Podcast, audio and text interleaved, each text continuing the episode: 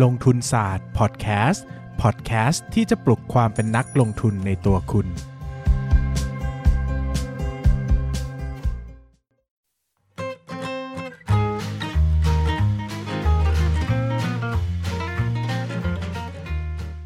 สวัสดีครับ ท่านผู้ฟังลงทุนศาสตร์พอดแคสต์ทุกคน วันนี้ผมมีช่วงพักชมสิ่งที่น่าสนใจมาเล่าให้ทุกคนฟัง ตอนนี้ลงทุนศาสตร์เปิด pre-order หนังสือหุ้นเล่มใหม่นะครับ ชื่อว่า Stock Lecture ลงทุนหุ้นได้ในเล่มเดียว เป็นหนังสือสอนลงทุนหุ้นเล่มแรกในชีวิตของลงทุนศาสตร์นะครับ ความหนา 460 หน้า กันกรองมาจากประสบการณ์การลงทุนเกือบ 10 ปีของผมนะครับ คอนเซปต์คืออ่านเล่มนี้เล่มเดียวจบ รู้เรื่องลงทุนได้นะครับ มีเนื้อหาอัดแน่นแล้วก็คัดมาเฉพาะแต่สิ่งที่สำคัญและจำเป็นต่อการลงทุนเท่านั้นนะครับหนังสือสามารถพรีออเดอร์นะครับได้ที่ 13357 .co นะครับหรือว่า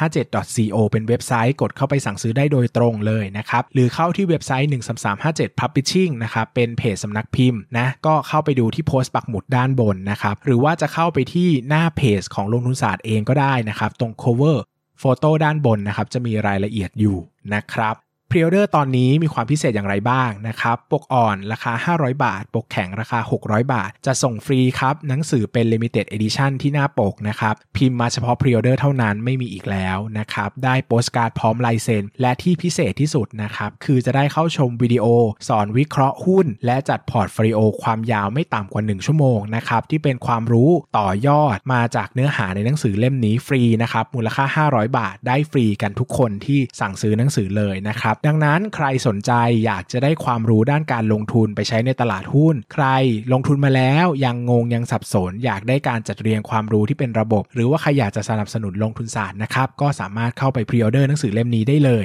Stock Lecture ลงทุนหุ้นได้ในเล่มเดียว โดยลงทุนศาสตร์ครับ ขอบคุณครับ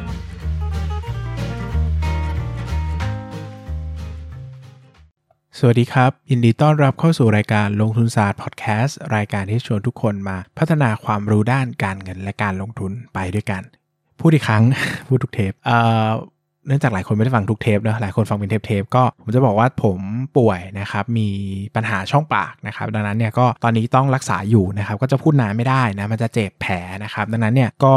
เทปช่วงนี้จะสั้นๆหน่อยนะครับ เพราะว่าพูดยาวไม่ไหวนะ มันจะเจ็บนะ ก็ออกตัวไว้ก่อนนะครับ เผื่อใครจะบ่นว่าเฮ้ยทำไมพูดสั้นจังเลยในแต่ละเทปก็พยายามจะไม่ขาดนะครับ เนื่องจากพักไปนานแล้วก็เกรงใจคนที่ติดตามเนอะแต่ก็ก็อธิบายให้เข้าใจแล้วกันเนาะเป็นเพื่อนกันนะพูดกันตรงๆว่าเกิดอะไรขึ้นนะครับจะได้ไม่งง หรือว่าจะได้ไม่เข้าใจผิดกันนะครับมาวันนี้เราพูดกันด้วยเรื่องของ post honeymoon period นะครับหรือว่าการลงทุนในช่วงหลังดื่มน้ำพึ่งพระจันทร์นะอันนี้ก็เป็นหลักการที่ผมคิดขึ้นเองนะครับแล้วก็ ผมก็ชอบมากนะครับทำมาอยู่บ่อยๆเนาะแต่ก็เคยไปพูดนะบางเวทีแล้วก็เคยเขียนบทความเรื่องนี้ด้วยนะครับแต่ก็เข้าใจว่านะยังไม่เคยพูดในลงทุนศาสตร์พอดแคสต์มาก่อน ผมพยายามเสิร์ชแล้วนะ แต่มันไม่มีนะนะครับดังนั้นเนี่ยถ้ามันซ้ำก็อย่าด่าผมนะครับผมพยายามเสิร์ชแล้วนะ ผมเต็มที่แล้วนะนะครับก็การลงทุนใน post honeymoon period เนี่ยนะครับผมก็จะบอกว่าจริง ๆ แล้วเนี่ยหุ้นที่มันเป็นช่วง honeymoon สุด ๆ นะครับก็คือช่วงที่มัน อิ่มเอม ดื่มดำแล้วก็มีแต่คนสนใจเนี่ยมันคือช่วง IPO นะประมาณ IPO กับ 1 เดือนหลัง IPO มันจะฮอตมากนะครับช่วงที่ชัดสุดเนี่ยคือวัน IPO เนี่ยมันจะหุ้นมันจะขึ้นสุดๆเลยนะครับจะมีแต่คนชอบนะคนประทับใจคนซื้อนะแห่กันมาซื้อกันใหญ่โตโอฬารนะครับก็ก็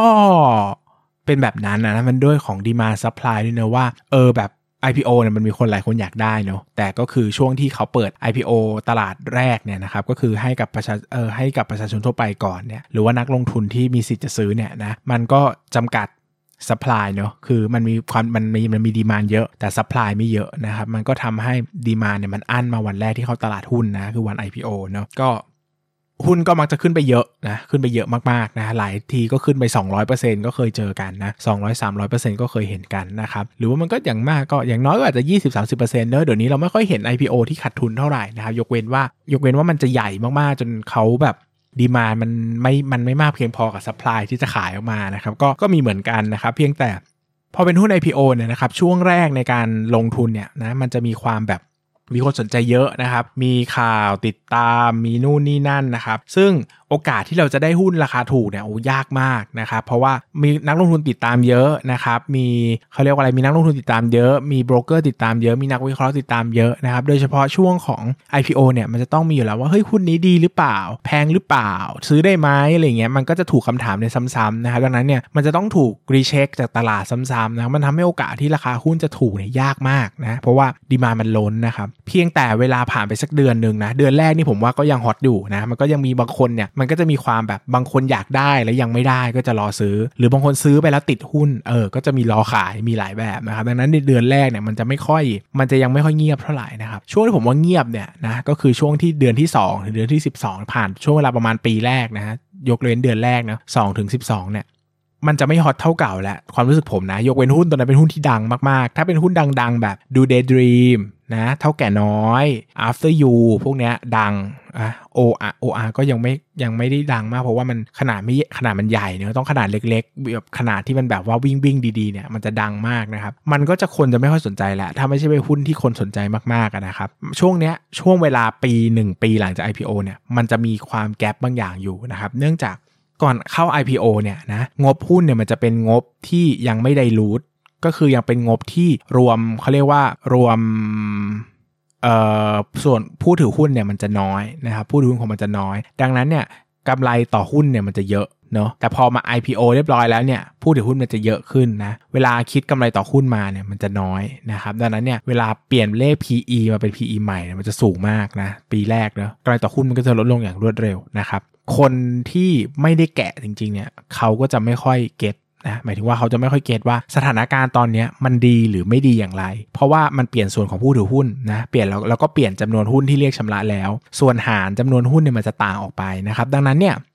บางคนเนี่ยเขาชอบดูหุ้นเร็วๆนะหมายถึงว่าดูแค่ว่าเอ้ยกำไรต่อหุ้นโตขึ้นอะไรอย่างเงี้ยมันก็จะดูไม่ออกนะครับหรือว่าบางคนเนี่ยงบปีที่แล้วเนี่ยมันไม่ละเอียด นะเพราะว่ามันมีความอยู่นอกตลาดเนะบางทีงบมันก็ไม่ชัดเจนนะหมายเหตุก็ไม่ละเอียดเนะคนอ่านคนใช้งบเนี่ยก็ไม่ค่อยเก็ตว่าตกลงมันดีขึ้นหรือมันแย่ลง มันต้องใช้ความพยายามในการอ่านเยอะนะครับดังนั้นเนี่ยคนที่อ่านงบแล้วเข้าใจนะอ่านแล้วเก็ตว่างบสื่ออะไรนะคนเหล่านี้จะได้ประโยชน์ในช่วงเวลานี้มาก เพราะว่ามันเป็นช่วงเวลาที่คนไม่ค่อยสนใจ คือหมายถึงว่าเอาง่ายๆว่าเวลาอ่านงบหรือวิเคราะห์งบเนี่ยมันใช้ท่ายาก เนาะมันใช้ท่ายากเยอะ คือมันต้องไม่อ่านต้องไม่แกะหลายส่วนเทียบกับงบในตลาด งบนอกตลาด งบไดรูนงบยังไม่ไดรูนนะครับ แล้วบางทีเนี่ยหุ้นที่เข้าตลาดมาใหม่ๆเนี่ย ถ้ามันมีช่วงสะดุดเนาะ ผมเคยเจอหุ้นตัวหนึ่งมันเป็นช่วงสะดุดของเขา ก็คือว่าเขาโดนปัญหาเรื่องของขาดทุนค่าเงินเยอะ แต่ไอตัวกำไรเขาดีมากเลยนะ แต่เขาโดนขาดทุนค่าเงินเยอะ แล้วพอเขาเข้าตลาดมาใหม่ๆเนี่ย มันก็โดนอคติ จากนักลงทุนนะหรือว่าคนที่อยู่ในตลาดหุ้นว่าปลอมบัญชีหรือเปล่า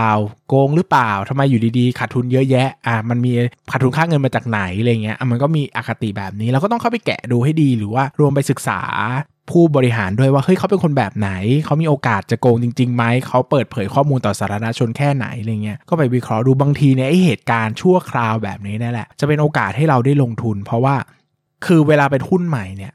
นักลงทุนส่วนใหญ่เนี่ยจะไม่ trust จะไม่เชื่อใจนะ บางทีเขาดูแค่งบการเงินอะอะเข้าตลาดมางบดรอปลงอย่างเงี้ยแหละปั่นแต่งหุ้นมานะหรือว่าบางคนก็โอ้เข้าตลาดมากำไรไม่โตเลยนะหรือเข้าตลาดมากำไรโต แต่กำไรต่อหุ้นไม่โตอะก็ไม่ชอบอีกนะหมายถึงว่ามันถูก just ได้ง่าย พอมันเป็นหุ้นใหม่เนี่ยคนก็จะไม่ค่อยเอาง่ายๆว่าพอพูดว่าเป็นหุ้นใหม่เข้าตลาดไม่ถึงปีเนี่ยไม่ค่อยมีใครยุ่งเท่าไหร่ เพราะว่ามันยิ่งเป็น BI ที่แบบว่ามือเก่าๆที่แบบว่า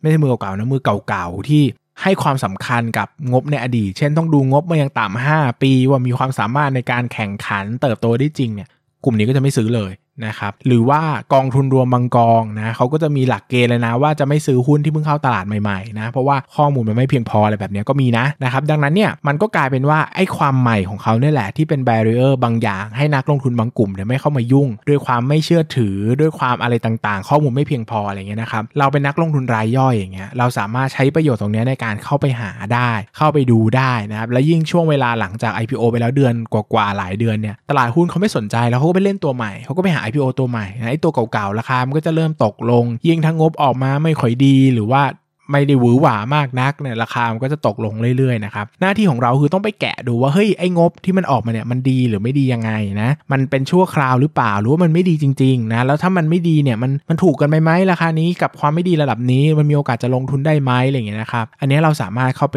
แกะเข้าไปวิเคราะห์เข้าไปหาคำตอบได้นะครับซึ่งผมคิดว่าเป็นโอกาสอย่างมากเลยแหละ เพราะว่า ถ้าเข้าตลาดมา 2 ปีขึ้นไปเนี่ยมันจะมีงบปีแรกแล้ว มันจะเทียบกันง่ายทั้งเรื่องของออความละเอียดของงบ เรื่องของจำนวนหุ้นนะหลายคนก็จะเริ่มเชี่ยวชาญแล้วนะดังนั้นเนี่ยก็จะไม่ค่อย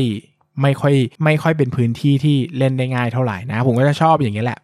ประมาณ 1 ปีเนะผมได้หุ้นหลายเด้ง หุ้นเด้งของผมหลาย ๆ ตัวนะ ไม่ว่าจะเป็นไอผู้ชื่อได้นะ ไม่ว่าจะเป็น Master Cool นะฮะ เท่าแก่น้อย Beauty Buffet นะ ซึ่งมันก็ได้เพราะโชคบ้างได้เพราะอะไรบ้างอะไรเงี้ยนะ แต่ก็ต้องยอมรับนะว่าเกือบทุกตัวเนี่ยซื้อหลังช่วง IPO หมดเลยนะ ช่วงประมาณปีแรกที่คนไม่ค่อยสนใจแล้วอะเออแบบประมาณว่าเอ้ยแบบ โตจริงเปล่าวะอะไรเงี้ยเออแบบว่าเข้าตลาดหุ้นมาขำๆเปล่าวะหลอกเปล่าวะอะไรเงี้ยก็อาศัยเวลาช่วงนั้นแหละที่คนยังไม่ trust หรือว่ายังไม่เห็นภาพที่ชัดเจนเนี่ยซื้อไว้ก่อนนะแล้วพอตลาดมันเริ่ม confirm นะผ่านไปปี 2 ปีราคามันขึ้นเนี่ยเราก็ได้ประโยชน์จากช่วงเวลานั้นเต็มๆนะครับแล้วก็ก็คิดว่าเป็นโอกาสหนึ่งที่หลายคนไม่ค่อยได้พูดถึงนะนักหลายคนนักลงทุนหลายคนอาจจะไม่ได้ mention ถึงประเด็นตรงนี้เท่าไหร่แต่ผมคิดว่ามันทำประโยชน์ได้มากนะครับแล้วก็มีโอกาสลงทุนได้จริงๆนะครับก็ฝากใครหลายคนละกันว่าแต่ก็ ต้องอ่านงบเก่งนิดนึงนะ อ่านงบเก่ง อ่านบิสเนสเก่งนะครับ ก็มันจะยากกว่าปกตินิดนึง แต่ก็ถ้าทำได้ก็ผมก็คิดว่าเป็นโอกาสในการลงทุนที่ดีมาก พอสมควรเลยนะ ก็ฝากทุกคนว่าใครสนใจก็ลองไปประยุกต์ใช้กันดูได้นะครับ กับการลงทุนใน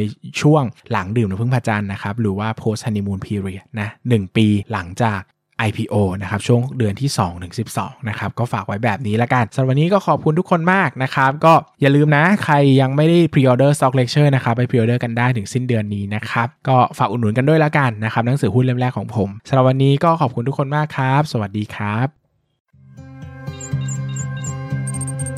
อย่าลืมกดติดตามลงทุนศาสตร์ในช่องทาง podcast player ที่คุณใช้ แล้วกลับมาปลุกความเป็นนักลงทุนกันใหม่ในลงทุนศาสตร์ Podcast.